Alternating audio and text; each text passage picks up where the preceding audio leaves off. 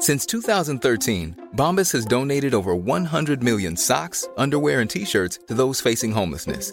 If we counted those on air, this ad would last over 1,157 days. But if we counted the time it takes to make a donation possible, it would take just a few clicks. Because every time you make a purchase, Bombas donates an item to someone who needs it. Go to bombas.com slash ACAST and use code ACAST for 20% off your first purchase. That's bombas.com slash ACAST, code ACAST. I'm Sandra, and I'm just the professional your small business was looking for. But you didn't hire me because you didn't use LinkedIn jobs. LinkedIn has professionals you can't find anywhere else, including those who aren't actively looking for a new job but might be open to the perfect role, like me. In a given month, over 70% of LinkedIn users don't visit other leading job sites. So if you're not looking on LinkedIn, you'll miss out on great candidates like Sandra. Start hiring professionals like a professional. Post your free job on linkedin.com/people today. Millions of people have lost weight with personalized plans from Noom, like Evan, who can't stand salads and still lost 50 pounds. Salads, generally, for most people, are the easy button, right? For me, that wasn't an option. I never really was a salad guy. That's just not who I am. But Noom worked for me. Get your personalized plan today at Noom.com. Real Noom user compensated to provide their story. In four weeks, the typical Noom user can expect to lose one to two pounds per week. Individual results may vary.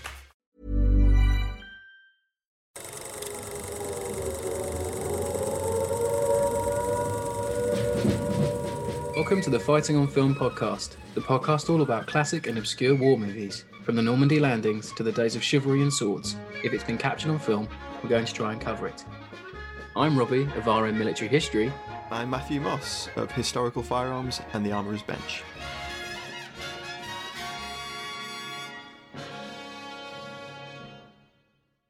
Hello, welcome back to Fighting on Film. Um, if you remember from last week, Matt was at Bisley for the uh, Vickers machine gun shoot for the 100th, 100th anniversary of the disbandment of the MGC. Matt, how did it go?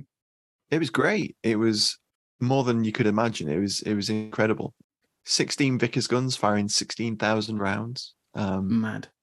in various different uh, fire serials. It was just incredible. Um, we had a massive crowd as well. At least I reckon at least 500 people turned out. Yeah, it looked, it looked huge on the live stream that I saw. Yeah, I knew it was going to be something special because we've been preparing for it for so long. But Mm. when it when it came off, it was just unreal. It, it was it was a joy to be part of. It was a really, um, really exciting thing to do. Yeah. But it was also quite poignant, commemorating the machine gun corps. Mm, yeah, it's only obviously only hundred years, and he comes around hundred years, doesn't it? Yeah, So it's um, and the last time that many Vickers guns had been in action together was in like twenty years ago. Well, yeah, true. You know, in, in anger, probably what Korea? Yeah, yeah. yeah, probably. I would, It's, I would- it's in incredible. British service anyway. Yeah, exactly. So if you missed that, you can catch uh, the live stream again on uh, on the Vickers MG channel. You'll find that on um, on our Twitter, or you can find it on YouTube as well. Um, yeah, and just a reminder again, uh, me and Matt are going to be at the NARM, uh, the National Army Museum, uh, at the in the middle of July for another event commemorating the uh, 100th anniversary there. Yeah, on the 16th, um, I'll be giving a talk on indirect fire uh, with the Vickers, which is one of its party tricks. And Mm, Rob's going to be doing, uh, he's going to be loitering around while I believe some of his films about the Vickers um, and the MGC are played. you just press play on a button and walk off. Just get it on, have it on a loop. If you're in London on the 16th of July and you're at a loose end, 10 till 4 at the National Army Museum. It's free to get in, by the way. So It is totally free. not, not only can you, you know, get some get a free talk on indirect fire from the Armourer's Bench, Matthew Moss, you can also look round the museum. So, you know, I can't think of a better day out, really. Yeah, there's going to be about 20 stands with um, with guns, um, people in uh, contemporary uniforms, um, experts, talks throughout the day. It's going to be really great. It's going to be fantastic. But you didn't come here to listen to us prattle on about Vickers guns. You came here to listen to Not until we do the Vickers guns in in, uh, in exactly, film. yeah, and that that's the prattle on about Vickers Guns episode coming soon. But you came here to probably listen to our thoughts on 1990s Navy SEALs. So Matt, I think you've got production this week. I have indeed. So it's an interesting one. Originally, the screenplay was uh, was written by uh, Chuck Pfarrer, who is uh, a former Navy SEAL himself. Uh, he was Hmm. in SEAL Team 4 and 6 throughout the 1980s. And when he got out of the um, of the military, he he began writing. He'd written a little bit while he was still a SEAL, I believe. Um, and he wrote this screenplay and shopped it around a little bit. And it was picked up by producer uh, Brenda Feigen. Uh, and she originally wanted Ridley Scott to direct. Oh, okay. Yeah. Um, So, because his brother's just on Top Gun, why not get Ridley in to do? yeah, yeah, Tony and yeah, exactly. Yeah, okay. Um, but they eventually they hired uh, Richard Marquand, who is probably best known for uh, Return of the Jedi. Let's face it. Yeah. Um, but sadly, he died of a stroke during pre-production. Mm. Uh, so Lewis Teague was brought in, and Teague had worked as second unit director on um, Sam Fuller's The Big Red One. Uh, he directed uh, the Michael Douglas movie Jewel of the Nile, which is like an adventure movie Mhm. um, in '85. Uh, Collision Course in '89, which was a cop movie with Jay Leno and uh, Pat Morita. What Um, what a weird one that. That, that- yeah, that that's quite a combo, isn't it? Um, That's the most '90s thing I've ever heard. Jay Leno in a movie. Yeah. Oh in a, in a buddy cop movie. I'm Um, pleased I wasn't uh, alive. apparently, well, I was, but I didn't see it. Um, That's probably a appar- fetus. apparently, a, a Japanese um, turbocharger is stolen. Um, and that sounds uh, like better than the plot of this one. I know. And Pat Morita comes over as a Japanese police officer to investigate and is partnered up with Jay Leno. Oh, okay, that does sound fun.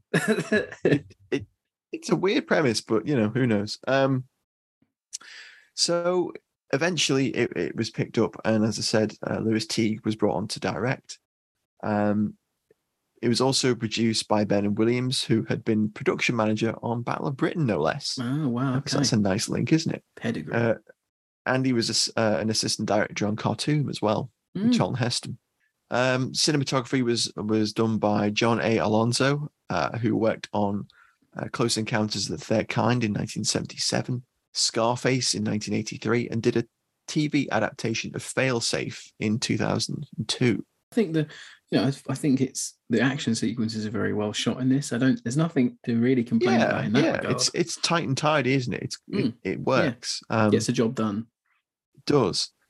Film was released in July 1990, and it was kind of positioned as a as a summer blockbuster. As I mentioned, Chuck Pfarrer originally wrote the script, but there was some revisions done throughout the movie. Actually, um, Gary Goldman of Big Trouble in Little China from 1986 and Total Recall fame, Classics across the board associated with right? this one. Yeah. he was brought in to do some rewrites. So he he eventually got a co-credit with Pfarrer, and there's all kinds of unusual things I, I came across when I was reading about Mm. the, the writing of this movie. So according to the AFI, um, the the American Film Institute, one version of the script included aliens, and Michael Biehn's character um, has to set out to destroy them with a nuclear weapon.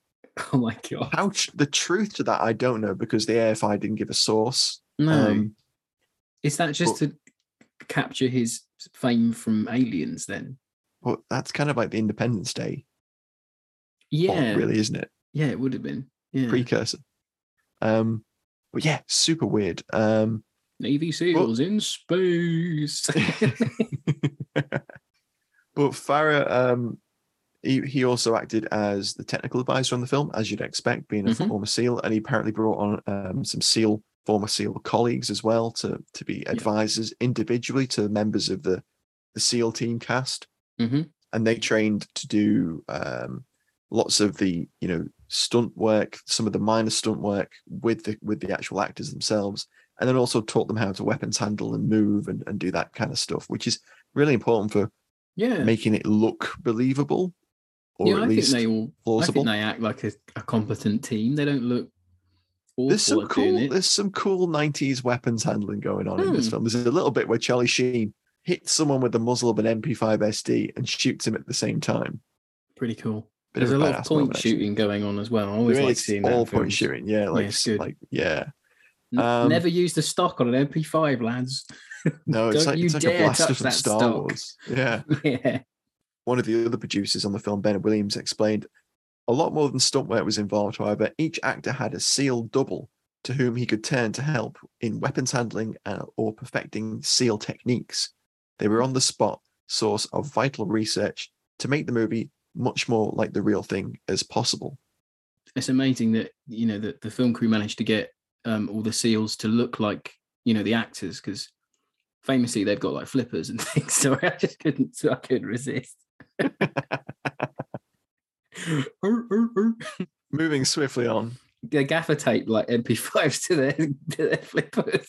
Oh god, that was just it was low hanging fruit. I do do, do apologize. you should apologize. That was terrible. Who who who could guess that you are in fact a dad?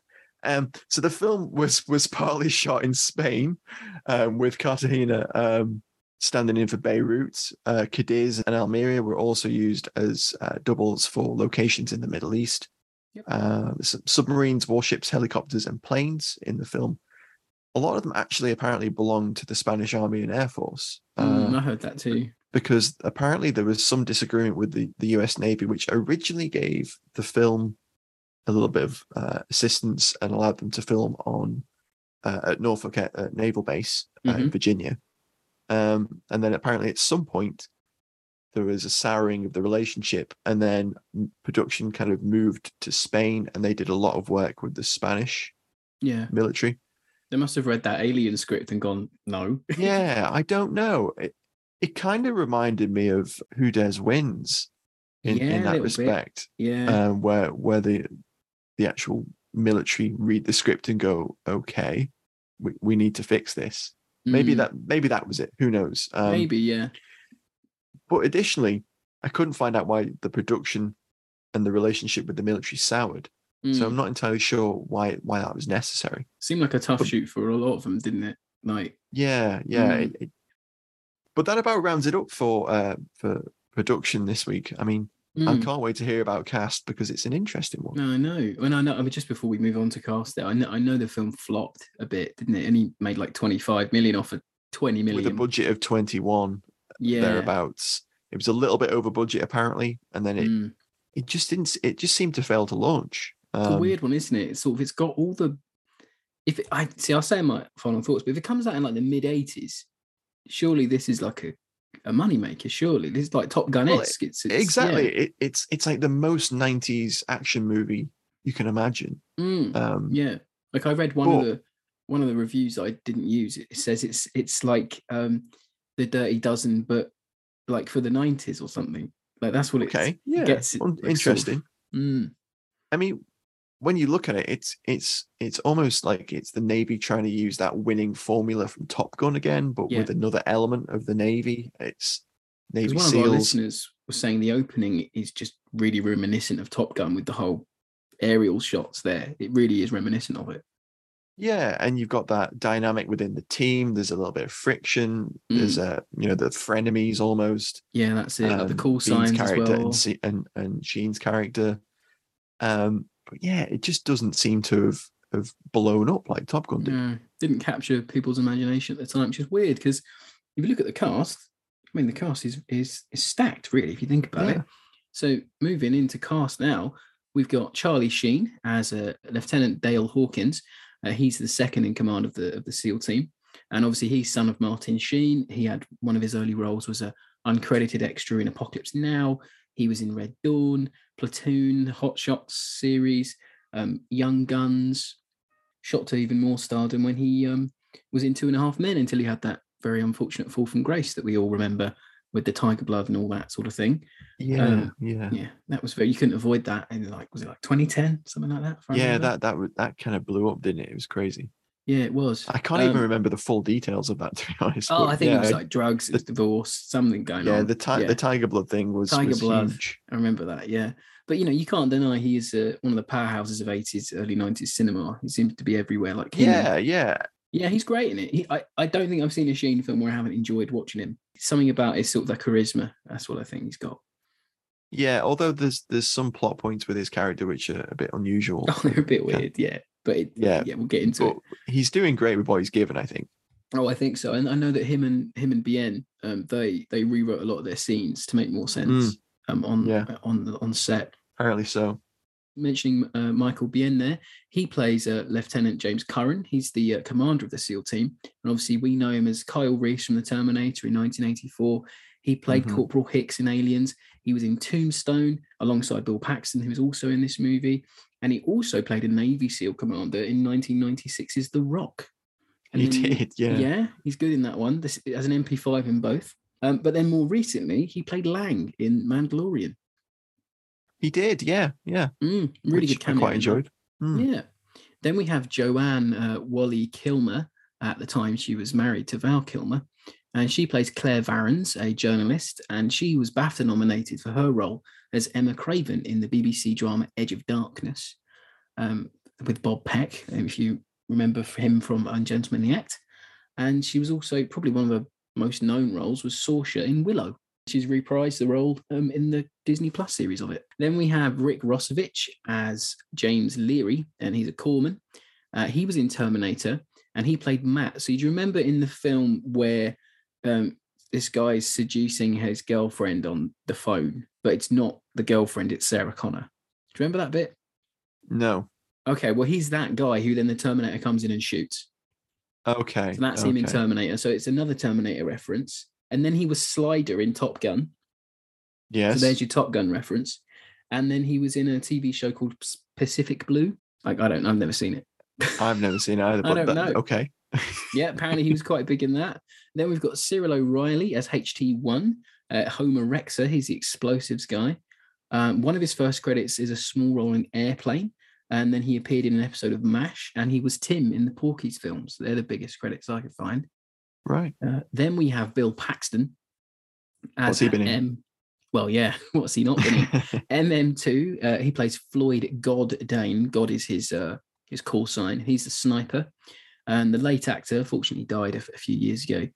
Um, but he's probably best known for being aliens in Hudson. He was one of the punks in Terminator, so there's a massive Terminator vibes all through this movie um, with the cast. Uh, then he was in Tombstone alongside BN, and he was also in Commando. He was in U571, Titanic, Apollo 13, and he was Emmy Award uh, nominated and won uh, for his work on the Hatfield and McCoy series, uh, where he played Randolph McCoy, and he directed the golf sequence in the movie. In this movie, Did he really? Wow. he was a second okay. unit director, and the That's next cool. actor that I'll talk about, uh, Dennis Hay- Haysbert, who plays Billy Chief um, in the Mhm. movie, he's wearing a top that says Martini Ranch on it. Right. Now, Martini Ranch is Bill Paxton's band in the 80s, and James Cameron directed a video for for them.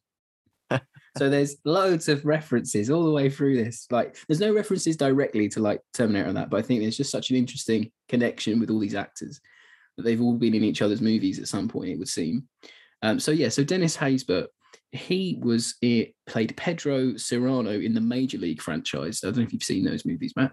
No, I haven't. No. No, they're like baseball films. Um, but Charlie Sheen Thought was so. the main star in those, so it's interesting that they have another crossover there. Ah, okay. Um, they're good Hmm. films actually. They're like sort of a sort of like a co- act- like a sports comedy. They're quite good actually. Hmm. Um, and then he was a he played the major in Jarhead, um, and then he was Don Breedan in 1995's Heat um, with, Mi- with Hmm. Michael Mann. And then he's probably perhaps better known for his TV work as David Palmer in 24. Um, and he was Sergeant Major Jonas Blane in the unit. All right. Okay. Big, big, The big unit's another there. SEAL um, I series, think it isn't was, yeah. It's like the- Yeah, the something like version of like Ultimate Force almost. Yeah. Yeah. Yeah, I'd say that. Think so. And then rounding it out, because the cast is it's got more people in it, but they just don't have enough to talk about really. So they don't have enough screen time to merit talking Yeah. about. Yeah. So there's one more guy here, and it's Nicholas Caddy, and he plays Ben Saeed. and He's the, the big baddie in the film, and he's an Mm. Iraqi American actor. Uh, and Navy SEALs is probably his biggest film credit, but he's appeared in many well known TV series such as 24, Jag, LA Law, and Murder She Wrote. Murder she wrote. Wow. Great. Yeah, some good, some really good credits there. I think Uh, it's, it's Pfarrer actually had a ca- uh, cameo in the film as well. Apparently. Oh, did he? Um, what, who was he's he meant to be? in- he's a, a navy officer in the debrief scene after the ah, okay. first mission. We see the, the, the team go on. It's a great little scene. That actually, I like that scene. Yeah, with the Um, montage of the of them of them debriefing off various different aspects of the mission. It's quite Quite well done. It's good. But I think the cast is really, really good. Like I don't time has sort of proven how cult these actors have become. Um Yeah, I wouldn't say the cast is the is the uh, the issue here. the issue with this film No, at all. No, yeah, yeah. Not at all. So the retro review this week comes from Variety from 1989. They must have seen a preview in December of that year. And I'll just, there's a summary at the top, and I'll just read that for us. Nifty performances make this routine action flick better than it probably has a right to be, playing to the Rambo mentality by focusing on an elite naval attack group kicking tail around the globe. The film won't be a favourite of peaceniks or any Arab anti defamation leagues, though. Kicking tail. Wow. Kicking tail, how how 80s, 90s I, do you want I've to get? not heard the phrase "kicking tail" in a in a review before on the show, so that's Oh, special.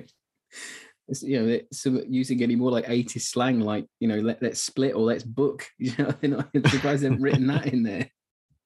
I think it's a fair, fair, uh, sort of fair assessment there. Yeah, well, it it kind of identifies that the cast is not the weak point of this movie. No, it's not, I'll, is it? I'll talk more about it later on, but I can't really pinpoint Mm, what the actual issue with this film is and why it doesn't quite work as well as it could or should. Yeah, one one review that I read as well said that because it's at the end of the Cold War, because the Russians aren't the bad guys anymore, it's like a, it's a different Yeah. feeling. It's a different feel. A lot of a lot of movies in that early '90s period did have that trouble. I mean, they they just didn't know who they could use as the the antagonist anymore. You know, the big bad. Yeah, exactly. Um, yeah, we'll get into that actually. We'll leave that there and we'll get into that. But as always, we asked for your one word reviews and we got a, another bumper haul. I think we're like 20, 20 or 30 comments now, uh, even though we put it out quite late. But do get involved on Twitter at Fighting on Film. Yeah, do get involved whenever you see them. So we just have a, few here. Jingo Strange says golf it's a, the iconic golf sequence there. When I think Navy SEALs, I think golf. Um, Neil Rodder said wedding. That's another weird thing this movie has. There's a whole Yep. fucking wedding in it. Yep. Mr. C 1966 says American in massive capital letters. I think don't Fitting as it was just Fourth of July, but yeah, yeah, very, very. Uh, Christian Rule says God. It's one of the best characters in it. Mhm. Uh, James Rowley says MP5SD. I mean, yep, Uh, yeah. We'll talk more about that later. yep. And then David sure. Patterson, David Patterson came in with one, and it's not it's not strictly a one word review, but I uh, I did like it. He said Gel Team Six. All this slick back hair in the movie is very good. Mhm. oh, I like that. But then we had some good ones. I think there was other general consensus. Some people thought the film was a bit meh, bit crap. Um, You know, But- it, it was better than I remembered. I'll put Mm. it that way because I haven't seen this film in quite a while. I remember watching it as a kid. I'd seen it on TV years and years ago as a kid. Like I'd stayed up late watching it on Channel Five or something, and you know I I liked it, but it was just. We'll talk more about this later. But that middle Yeah. seat, that middle part of the Ooh. film, um, oh boy, there's- there's a- yeah, there's a lull, isn't there? it's a big lull. Um, yeah. Um, but no, I think it's one of those movies I'd always seen the poster, but I'd never watched it. It's one of those sort of ones. yeah, yeah. Mm. So I think the alley tally's going to probably take up some time. So I know Matt's got some axes to grind this week. So maybe we should get into it.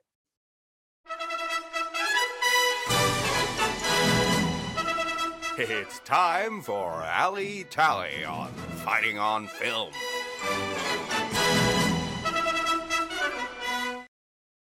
Matt, I know you've been you've been chewing at your microphone um, sponge thing. What's that called?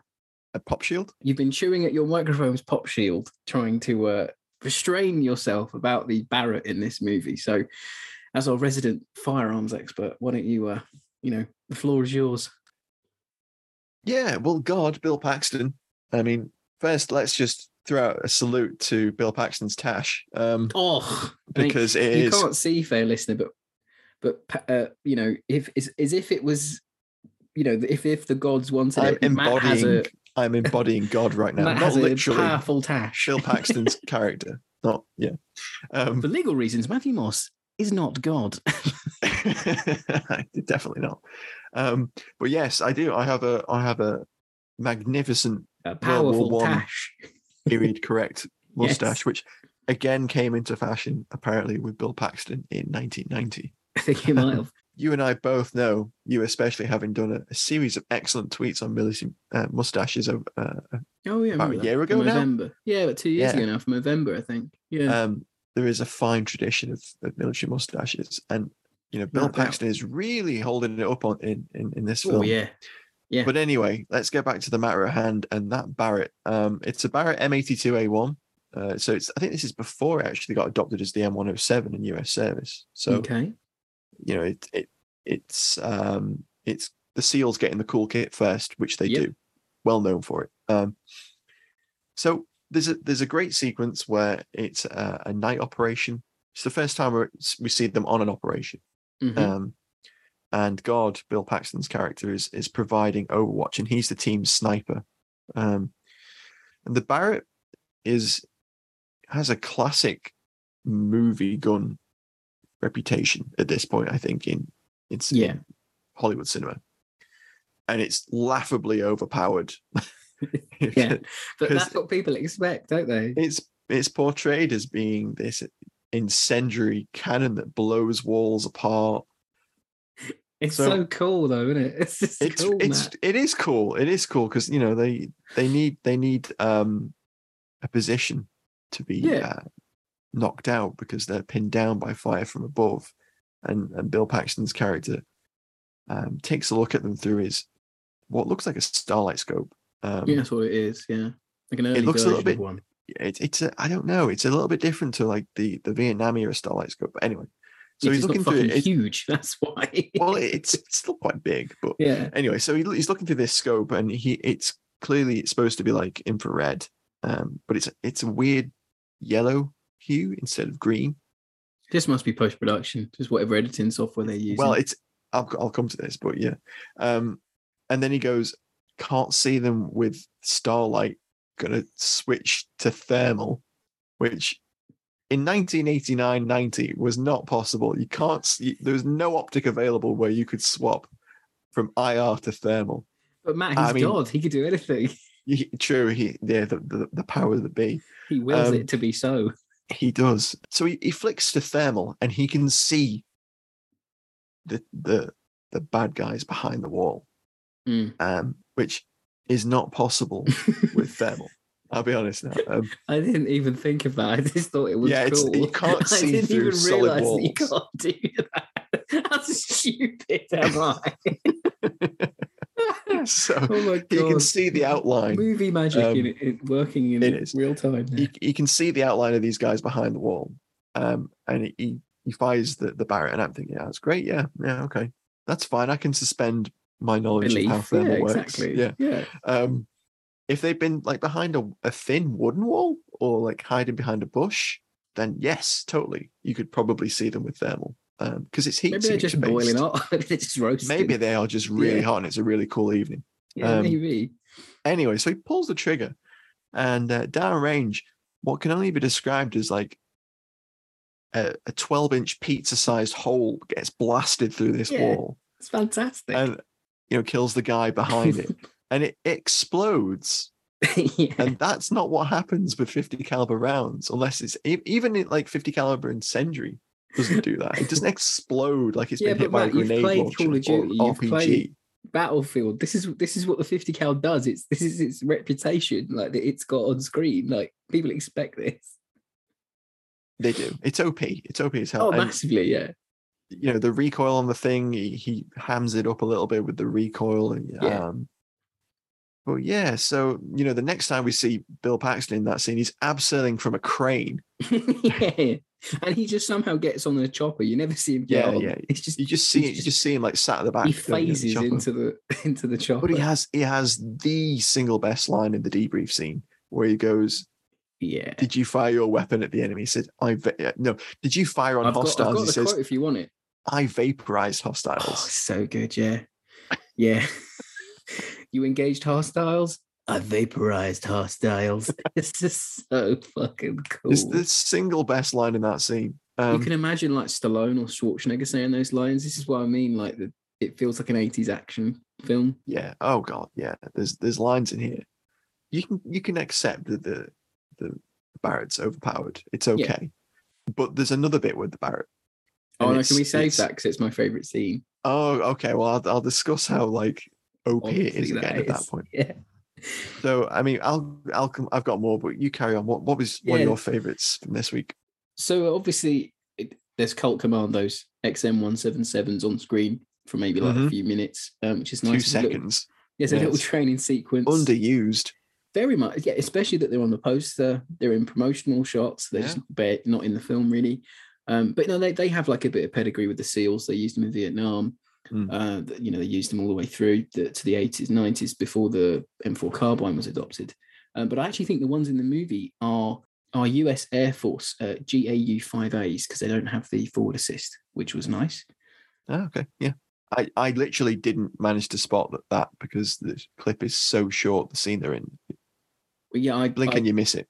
I paused it and then went through frame by frame. Of course, that's what we do on this show.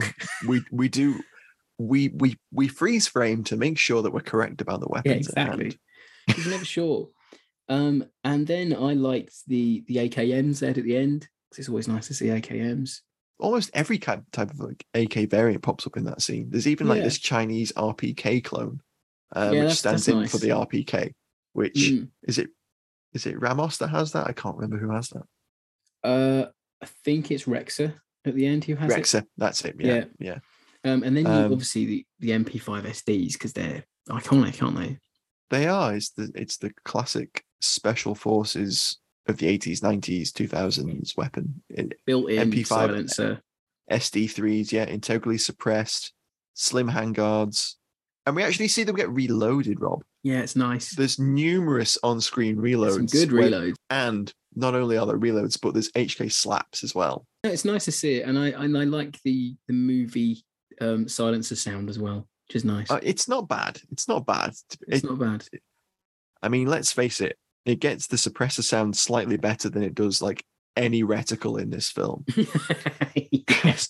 Not only is is God's um, thermal starlight scope uh, pretty um, up there with in terms of movie scopes and night vision trope. Yeah. Um, but there's also that bit where they're on the submarine and the guy looks at the periscope and it's got like the worst it's a bit weird. periscope reticle ever. It's just like a red line with with red like dashes coming off it on like a like a green. It's like tinge. a graph from like a fucking math textbook. It's really weird. Yeah, it looks like there's you know there's going to be like a, a bar chart pop out of that. yeah. I'm like I feel I felt like I was watching Working Lunch in like 1993 or something. Working. a reference for our American listeners. That was a Uh. business TV show that used to be on in lunchtime. It was all about stocks and stuff like that and business. If you're off sick in the 90s or the the Yeah. early thousands, when you when that came on, you knew there was no more Top Cat, there's no more CBBC. Yeah, You know, Blue Peter's a long time coming when you see that one. but get, getting lovely walk down memory lane there. But um, but the one thing I, I I went into some depth actually to find um, what they all had on was at the end, uh, the end mission, they they choose not to go in and SEAL gear. They they choose to blend into the the various factions that are fighting yeah, in yeah. Beirut. Um, and I've called it Robbie's random military roundup. Um, and whether I have a jingle for it or not, Depends on how much time he has. depends how much time I've got to edit this. Robbie's random military roundup. That'll do. That'll do, right? So Michael Biehn is decked out in Rhodesian bushstroke camo. Like, why? How? Where did he get it? No one knows. He's an Um, auteur of camo. Exactly. Right. So I, I just thought it was interesting. Like, where's he got a full set of Rhodesian camo from? Maybe it's from like the Navy SEALs like R and D department or something. And then one of the guys has got MP40 magazine pouches on. Yeah, what's he putting in that? I'm like, what? What's he fitting in There's there? absolutely no fucking way he's going to get an AK mag in that. Ice poles. What's he? It's not anything else in there. You know. Um, and then one another thing, I think it's uh, Rex has got a Chicom chest rig, and it is a Chicom one. It's not a Russian Hmm. one because it's got the uh, wooden tabs. Um, Nice. And then I well think spotted. I'm Sandra, and I'm just the professional your small business was looking for. But you didn't hire me because you didn't use LinkedIn jobs. LinkedIn has professionals you can't find anywhere else, including those who aren't actively looking for a new job but might be open to the perfect role, like me. In a given month, over 70% of LinkedIn users don't visit other leading job sites. So if you're not looking on LinkedIn, you'll miss out on great candidates like Sandra. Start hiring professionals like a professional. Post your free job on linkedin.com/people slash people today. Hey Dave. Yeah, Randy. Since we founded Bombas, we've always said our socks, underwear and t-shirts are super soft. Any new ideas? Maybe sublimely soft. Or disgustingly cozy. Wait, what? I got it. Bombas. Absurdly comfortable essentials for yourself And for those facing homelessness. because one purchased equals one donated. Wow, did we just write an ad? Yes. Bombas. Big comfort for everyone. Go to bombas.com slash ACAST and use code ACAST for 20% off your first purchase. Yep. Uh, and then uh, I think, oh, is it? I think it's um, Leary. He's got a, uh, a Chicom SKS rig on. And the That's even more random. Yeah, I'm like, you're not fitting anything in them because I know for a fact they don't fit anything other than SKS mags because I own one, and you cannot fit yeah, yeah. anything in them. It's such a misnomer that you can fit anything more in those pouch in those rigs. Um, and then Sheen is wearing uh, desert DPM British DPM trousers, or like an early version of, Mm. which is just weird. And then he's wearing an Austrian fle- uh, known as K4. And that's like even Okay. weirder. And a couple of guys have that on. And then I think one of the terrorists is wearing like the eight pattern at one point. Yeah, Um, yeah. And then there's some Duck Hunter camo that they're wearing. There's they've got M1 Garand belts as well. It's just such a lovely randomness to the military at the end. It's like so Navy good. SEALs own clothes day, isn't it? That's what Yeah, that's essentially what day. it is. It's Mufti day. can we wear can we wear our own clothes, Sarge? yes. I, want, I really want to wear my new Austrian Flecktarn that I've Yeah. acquired. it's like they've all gone on eBay and they're just comparing the good stuff they found. It's Mr. Benn Day here at the Navy SEALs. Where are you like? but no, it, I think it's weird, but it works in a way because they're trying to blend cool. They all look cool. And Yeah. I, what kind of like throws it for me in that bit is, you know, throughout the whole thing, they've all been, you know, in their, their like midnight blue, Mhm. um, like boiler suits, um, low bearing stuff, and MP5s, and then they're just like they're, they're trying to now. they're trying to fit in with with the locals in And this. it's not really explained properly either. They just Yeah. sort of turn up in different kit. And it's like, oh, we'll blend in because there's so many different people here. And I'm like, but you'd just you could have just gone in as Navy SEALs, it wouldn't have mattered. For my, my Tally, that was that was pretty much it. There was quite a lot there. Sheen's else? got a, a Remington 870 as his breaching shotgun, which he he's does. itching to use That's and blows their blows their, their cover, blowing Yeah. off the hinges to a door. yeah. In a, in a scene which introduces the main antagonist, the main baddie, um, and and he pretends he's also a prisoner, um, Yes. and and Sheen, quite rightly, doesn't shoot him there and then. he was gonna Because he doesn't know any better. he, was trying to. yeah, and it also would have you know ended the film about. Ooh, about an hour and forty-five minutes early. yeah. Um, They cut that middle section out, thank God. Yeah, that's very true. We'll come to that. Um, quick mention on the, the vehicles. There's that Yes. Mercedes uh, W123, which is an absolute beast in that getaway, which we'll talk about, I'm sure. Product placement there. Just see how long it lingers on that Merc badge when they get in. It's so. We'll like, talk about obvious. product placement, I'm sure. Oh God, yeah, This film is peak 90s product placement. exactly. It really is. Um, but then I suppose the last thing we need to talk about is the Stingers. Yeah, we got to the, the, the point, the whole point of the film, pretty much. This thing of mystery. Yeah. So apparently the, the US military and, and you know intelligence community is extremely worried that um a rogue rogue uh, element has gotten hold of some Stinger missiles. Uh, So they're not, so they're not annoyed that, that, that, that all the ones they sold to the Mujahideen in the eighties are then used against them, like later on. they're Yeah, not annoyed well, about that. Like that's that- that- and it's classified probably at the time, but like yeah, probably, yeah. you know, Um, so the the whole point of the film is they, you know, they just Charlie Sheen discovers that the, there's these stingers in the um in the store that they attack at the beginning to rescue some pilots. My God, I'm I- I'm gonna have to explain the entire plot of the film at this, at this rate. Um, so they the It's one of initial those mission. plots. If you miss something out, it doesn't make any sense. The film opens with a helicopter from a uh, U.S. Navy carrier, which is attending a tanker which is on fire, and there's a smoke cloud. And out of the smoke cloud appears a um, enemy patrol boat with a mocked up pair of Dushkas on its bow, Yeah. and it lights up the helicopter, shoots it down. The crew is picked up and held hostage, and the Navy SEALs go and rescue the helicopter crew. Um, yes. And during that rescue, they find out that the um, the terrorists have acquired somehow a considerable number of Stinger missiles, manpads. Quite a few.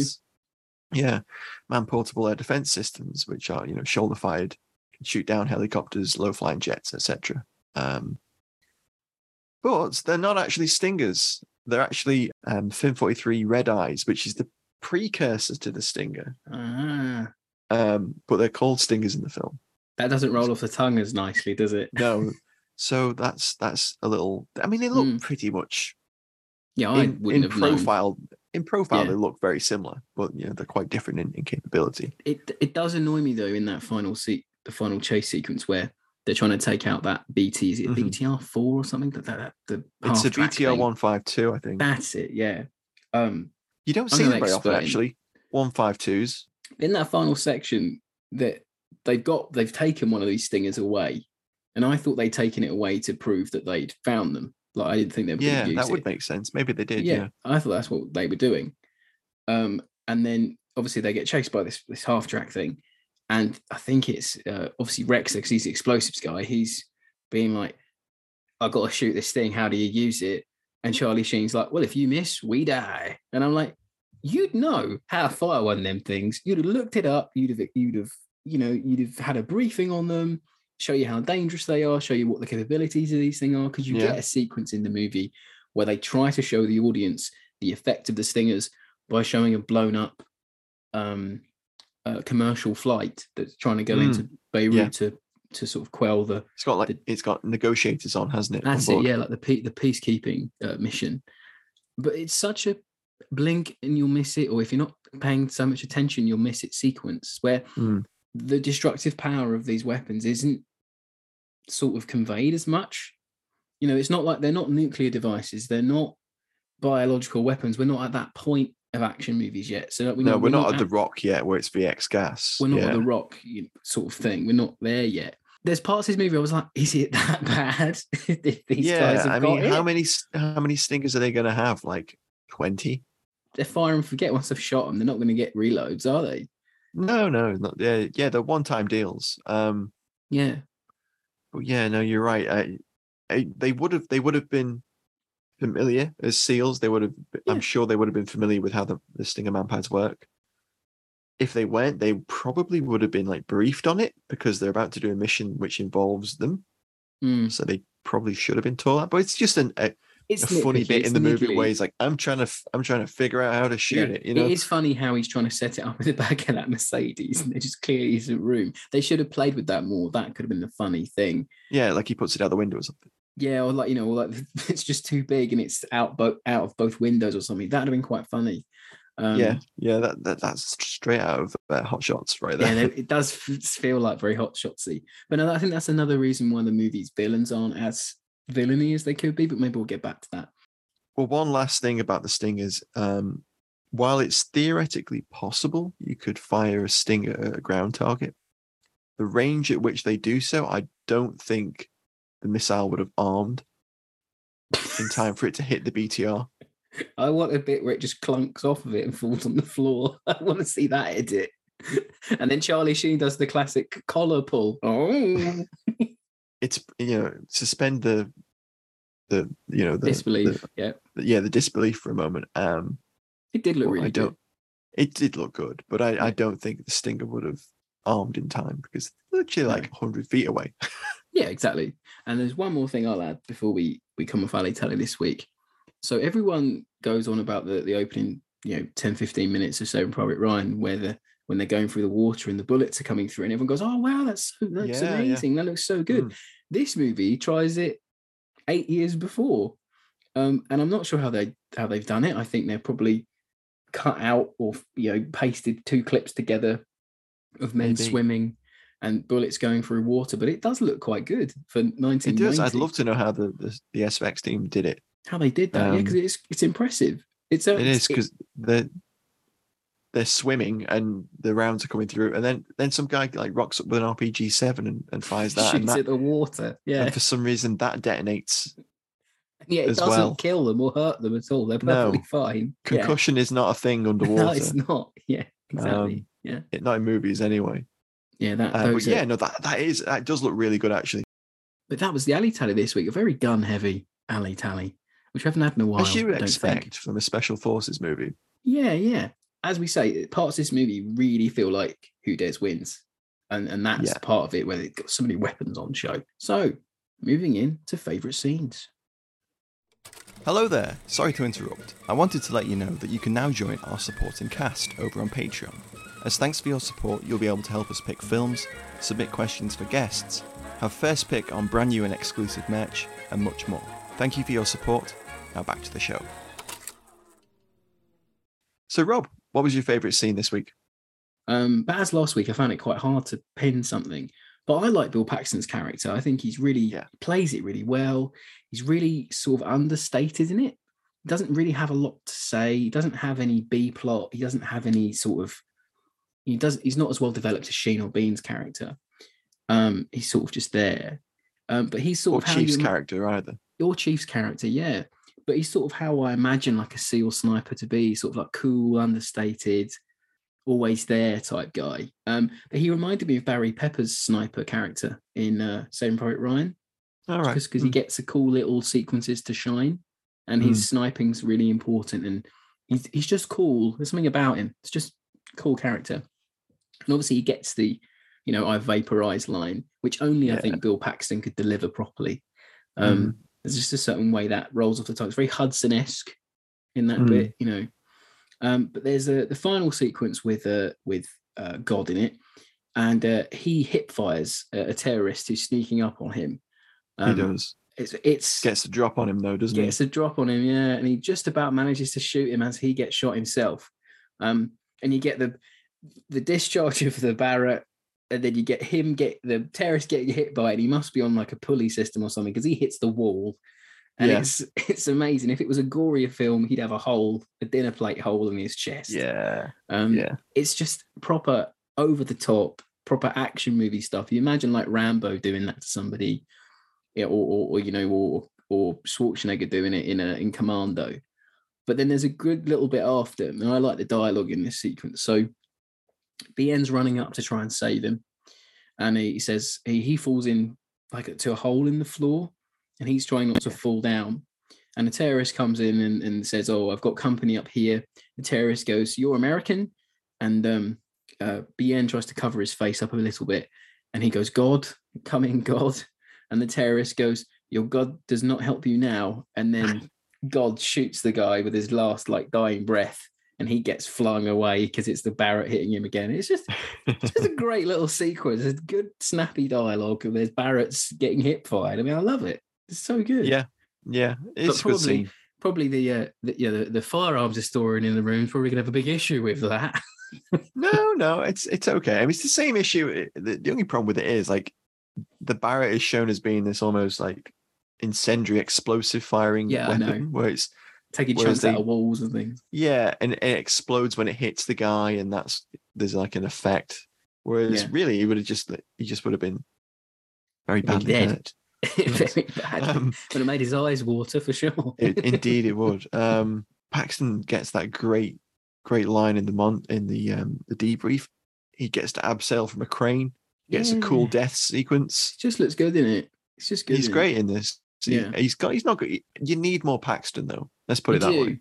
I, you could have had more of him, perhaps, but Mm. I like how he's not used as much. He's always there for them. I quite like that. It's that Yeah. sort of camaraderie of it. I do. I do Yeah, like that. bit. yeah. Um, but yeah, the very, fifty very gets used again. It gets handed off to another member of the team, doesn't it? And Mm. he he again uses it to punch through walls, which is Yeah. And he's untrained. It's- He's just shooting it, isn't he? So he's just well, he, using. he's a seal. Yeah, I imagine he would have been yeah. familiar with it. Um, perhaps. but not a specialist with it. But again, like the the the Barrett 50 caliber is an anti-materiel weapon. Using it to, to to suppress an enemy within a within a, a building through a brick wall, kind of plausible. All right, Yeah. and you know, yeah, It looks good though. Like it on screen, does. it's just it's just good. It it's just, just looks the, great. the noise the damn thing makes is just yes. like a, it literally is a cannon in, Yeah, throughout the whole film. you love it. Just love to see it. It's just fantastic. It is good. It, it- that you've got to keep that Barrett myth up for everyone. Come on, it's like Yeah. you've got you got to let them have something. So man, you got to let us film fans have something, man. I'm sorry, I'm putting I'm putting your professionalism to one side for this week, and I'm saying just let us film fans have something for once, please, Fine, you can have it. I'll give it a pass. please. you heard that here, folks. Military historian today. Let something slide. That. So, Matt, what's your favourite scene after I've busted your balls about that Barrett for so long? My favorite scene is the golf course montage, complete with the shit cover of "The Boys Are Back in Town." By Bon Jovi. Yeah. Great. so bad. But That whole sequence is so irritating.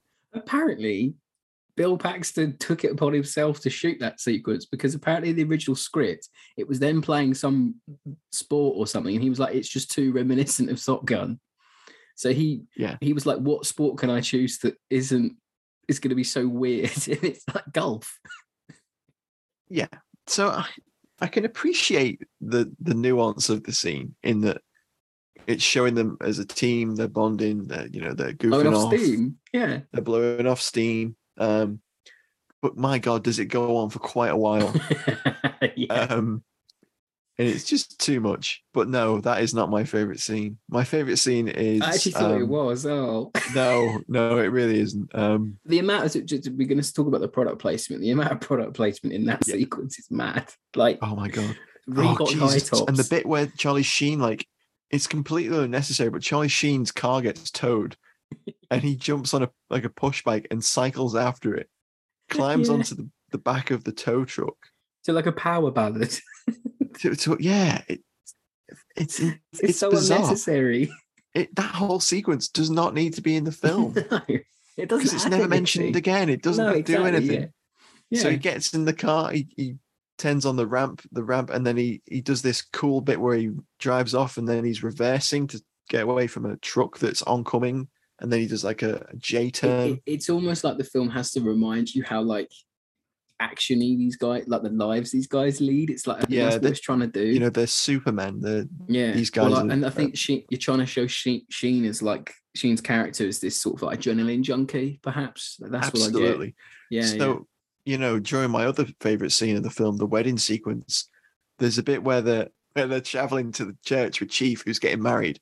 yeah, um, yeah, yeah, yeah. Um, so the film the film begins. You're introduced to the team with uh, Charlie Sheen lying face down on a beach, um, yeah, yeah, he's dead. and the waves wake him up. Like yeah, Yeah. Um, and then we, we cut to a, a little beach house, and um, Biehn's talking to Chief, and he says, "You sure you want to get married?" Like you know, and then there's like a car journey where where Sheen's character is like, "Do you, do you sure you want to get married? You should get married. You know, you don't want to get married. That's the worst possible thing you Such do. You sure you want to do this?" And then he goes, "No, I'm going to bail on this." He's bailing on his like his best friend's wedding, and he literally leaps out of the car as they drive over a bridge into a reservoir or something, doesn't and- he? Or river. and jumps into a into a river because you can see like Norfolk Naval Base in the background. yeah. Jumps into a river, like a 300 feet drop. But it it kind of looks like he belly lands it too. It looks really painful. Um, and it's just it's just like okay, we this so this character is like an adrenaline adrenaline junkie. Um, yeah. and also a dick. Um, Yeah, a which is bit which mean, that is his character. He Yeah, is yeah. he's headstrong. He's a dick. He needs to learn the Well, value not- of not following orders. It's worse because not only is he a dick to Chief about his wedding, he gets him fucking killed at the end. does he does so you know as soon as you see chief is going to get married to someone that he's chief's arc is painted within like the first 15 minutes of this film his cards are marked from from the, the minute you see he's wearing a dicky bow and someone mentions wedding Yeah. to be fair to the film you you you get three quarters of the way through before it actually happens Yeah. You got Um, enough time to forget about it. Yeah. to- for it to But maybe then again, it's you. Charlie Sheen's headstrong character, which I don't know how headstrong he would be being like second command of a SEAL team. I suppose you at that to get to that position, you should, you know, be able to work as a team. Yeah, well, I'm sure Um, people get through the cracks, but Yeah, but Chief gets killed. Um, quite sad. Quite a decent character, well acted. Hmm. yeah, yeah, Um, really good. Yeah, that's the thing. The cast aren't the issue, are they? That's the whole thing we No, keep no. coming back to. No, Mm. we'll talk more about that in a moment when we do final thoughts. But my favorite scene is the Eben fighting at the end. Um, Yeah. I think It's good. not not only is the scope of that sequence really quite impressive, like it's big. You Mm. get that you you get a feel that you're in Beirut. There's fighting Mm. going on between factions. Um, there's loads of great little sequences within that final act, which is basically the final mission to to destroy the Stingers. Um, and in that urban fighting, you get lots of AK fire. Um, you get this really cool sequence where it's morning and Charlie Sheen and I is it is it Ramos or the the other the other anyway one of the other team members uh, are in the husk of a building and above them a guy walks past spots them turns and you know their disguises have worked Rob because he turns to them and, and speaks to them in in Arabic Yep. um Probably saying, what, Uh, where, would you get that Rhodesian camo from, Mike? where'd you get that Austrian flecktarn from that's super cool man yeah. um it really sets off your shemagh scarf um exactly. But Charlie Sheen turns and shoots him, and he says, "Boring conversation." It's like the most unexpected Star Wars reference ever, because it's because it's what Solo says when they're in the, the prison block, and he shoots the course it is. console, and it's like boring realise. conversation anyway. yeah. Um, it's just like, oh wow, okay, they just they, they managed to get a straight Star Wars quote reference in, amazing. Someone had five bucks on that, didn't they? See if they Yeah. could get it through. I bet you that's one of the scenes that Sheen rewrote. It must be. Yeah. Him and Mike been like, what, you know, I bet I can get this line in. but I really like the scope of that. It looks like it's a, a you know a battle scarred city. Like there's rubble city. everywhere. There's Yeah. there's fires. There's machine gun fire. There's at the beginning of the sequence. You think, wow, this is a really empty empty city, and then you start seeing people moving around and Mm. and gunfights in the background because there's warring factions, It's very layered. Doesn't have to be, but it's It very is. layered. and it and it gives depth. And I Mm. think when they finally get to that uh the objective to destroy them in the building um it sets up the firefighters really well there's a there's a bit where they get pinned down and have to fight their way off and through Yeah. uh, there's a bit of pursuit and then i think the culmination of that act is the is the getaway chase with the mercedes and the btr and that Yeah. works really well but i'm sure you'll you'll talk about it in final thoughts the end of the film doesn't quite pay off Yeah. I, maybe we in a just, cohesive, satisfying way. Yeah. So I'll run a little break jingle and uh, we'll get back to final thoughts. Hello, I'm Al Murray, and you're listening to Fighting on Film, the world's number one war film podcast. So as Matt was saying there, yeah, I, I think this is my problem with the whole movie is it's a movie of three acts and the middle act is weak. So where they introduce Claire Varrens, uh, the, the journalist character, when they introduce Yeah, we haven't even her- talked about her yet. No, I'm going to quickly go through it because, as important as the movie sets her up to be, you don't really Hmm. feel like her contribution is worth it's sort of a half an hour sequence in the middle where they're trying to Yeah. convince her to because she is siding against the American government because she's she's Lebanese and they don't know if she's gonna if she knows something that, that you know she shouldn't or if she's gonna help them and then you've got this whole sequence with uh Curran trying to convince her to help them and it's Yeah. a bit convoluted. It feels as well that they're going to maybe force in some sort of love interest it just doesn't go anywhere that it, it just runs out of steam. And it it chokes up a lot of that middle bit of the movie where you think we don't need this. I'd much rather have had and this is my main issue with the film that the enemies are just weak. They're just weakly presented. You never really feel like them having these missiles is is going to be that bad like i'm like well yes hor- horrific they've shot down a commercial airline they could do that 19 times Yeah. but at the end i'm like do we need to send a seal team in to deal with this can we not just bomb them or It's not, not it's not a doomsday scenario, is It's- it? Yeah, That's- exactly. There's not enough tension there. There's not enough. There's not enough at stake, as what I felt. And so he just isn't. he's there's a little interview that that Varrens does with him, and it's like, oh, if Americans kill our people, we will kill Americans, and that's about as much backstory as you get from this fella. Yeah. And I'm like, we just need more. Like, it's not like in Commando where it's like an ex-mercenary turned bad. It's not, you know, it's not even like in The Rock where it's his his motive. He's got motivation. You never really get anything more than that. Yeah. It, oh, it just it's just weak. With the two-hour runtime, you would kind of expect there to be more building of that motivation. Mm, yeah, I just want them to feel like he's more of an enemy, and then the the way that they kill him at the end is just very sort of it's just wishy-washy. Like, so they chase the SEAL team into the water because Biehn gets uh, injured, and they're trying to get him extracted before he bleeds out. Yeah. And they chase them on this little boat, and they're swimming. And the guys pop out of the water and they blow the boat up. And me and Matt were thinking, why have you blown the boat up? You could have used that Yeah. to swim to to drop to, you know, Get away. sail to the, the submarine or whatever for extraction. Mm. And then Sheen grabs Saeed off of the boat and he drowns him. And then he slits his throat. Mm. Um, and in that sequence, you see that it's a rubber knife and it doesn't even do anything. and he puts his nut, the knife up to his neck. A little bit more editing would have helped there. But it's just a weak ending because once they're in the water, there's not much else you can do. And I thought they were going to take Saeed back to sort of, you know, stand trial for his crimes Yeah, he shot that plane down. shot that plane down. Yeah, and he shot Yeah. that. He also, on his orders, shot the, the helicopter down at the start. And it's just not good enough for me. Yeah, yeah, I, I agree. I agree there. The redemption of Sheen's character from being a dick and getting Chief killed is that he goes back and saves uh, um, Biehn's character. Mm. Um, but the problem with it is there's no there's no culmination for Biehn's character. Um, No. because Biehn's the main character because he interacts with the most people throughout the Yes, film. he is. Yeah. Um, but it's Sheen that has seen Saeed, Yep. the the the antagonist. He's the one that's had the encounter with him. Um, and so he only he really, in the Hollywood scheme of things, can be the one that takes him on and and kills him. Yeah, of course. But it's not done well enough. No, I mean, No. str- the the way they introduce the drowning sequence is that when they're introducing his character to the journalist, he's in a dive tank. That's and it. Yeah. he and and Biehn's character says um he's a uh, he's a fish. Yeah, he's Um, part frog or something, they say. Yeah, part fish, I think he says. Yeah, part fish. Um, yeah.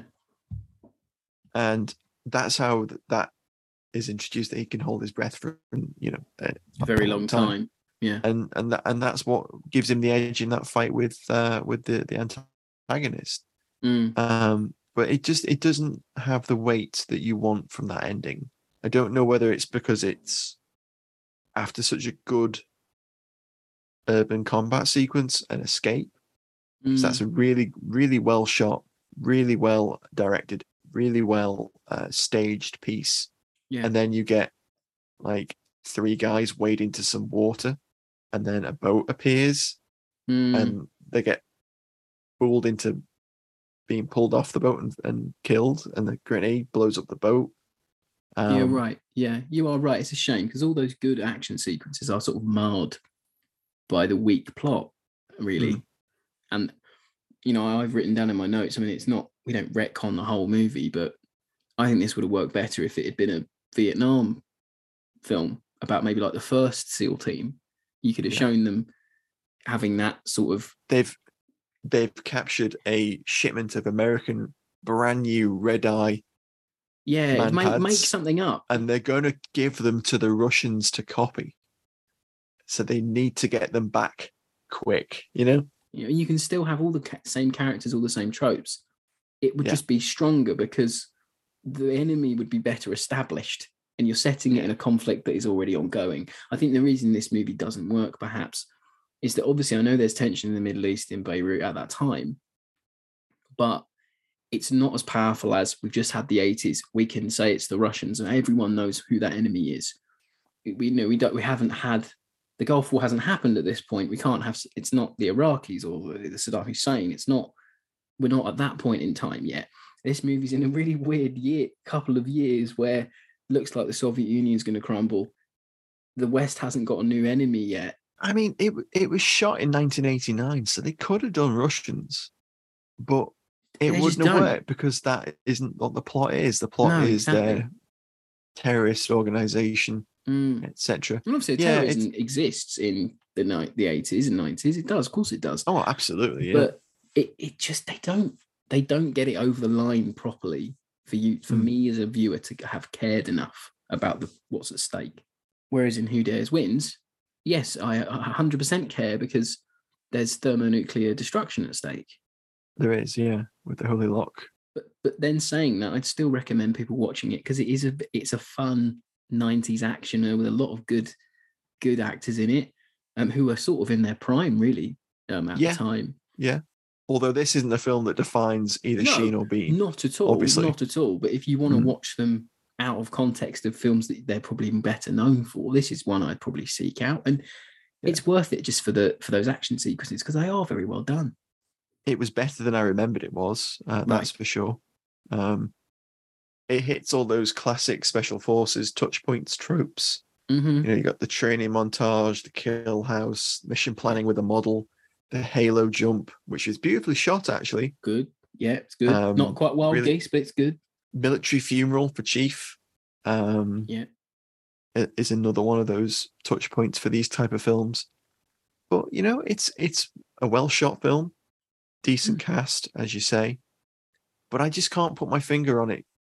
What holds Is it back, problem. and Yeah. and what has been the, the the stumbling point for it not to blow up as a as a Yeah, I still can't fathom hit. why audiences. I didn't want to it. suppose, I suppose when you consider it, neither Sheen nor Biehn were actually A-list lead men. Not really, though.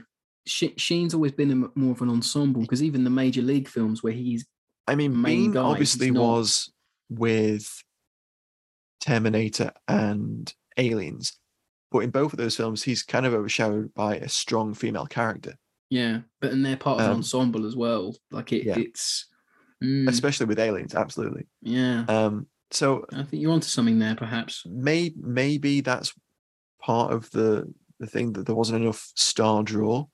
But then Young Um, Guns was was a was a, an ensemble like with with people like this in it, like Sheen and Emilio Estevez, and that and that was a hit. It's Yeah, a western, yeah. completely different genre, but it, it's comparative sort of ensemble cast there.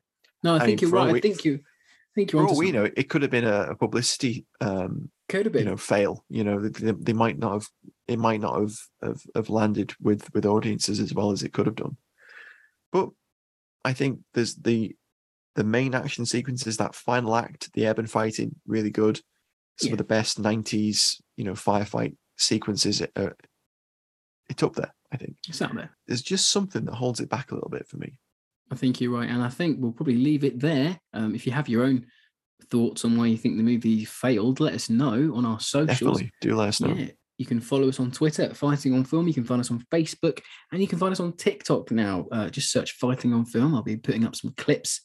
we're so down with the kids on this show Yeah, we're getting there, aren't we? Um, word, what's up to your bad self, all your youngsters out there? Um, wow rob check yourself before you wreck yourself Ooh. It, it making ourselves even sound even older with all these 90s references. Jesus Christ. We're, we are actually also on Instagram as well now.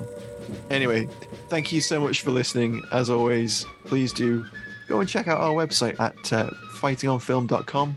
Check out our back catalogue. Who knows? You might have a fourth binge. As always, guys, thanks for listening. Catch you next week. Bye, everyone.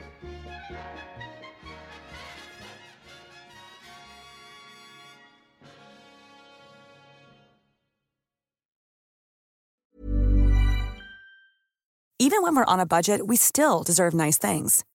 Quince is a place to scoop up stunning high-end goods for 50 to 80% less than similar brands. They have buttery soft cashmere sweaters starting at $50, luxurious Italian leather bags, and so much more. Plus, Quince only works with factories that use safe, ethical, and responsible manufacturing. Get the high-end goods you'll love without the high price tag with Quince. Go to quince.com slash style for free shipping and 365-day returns.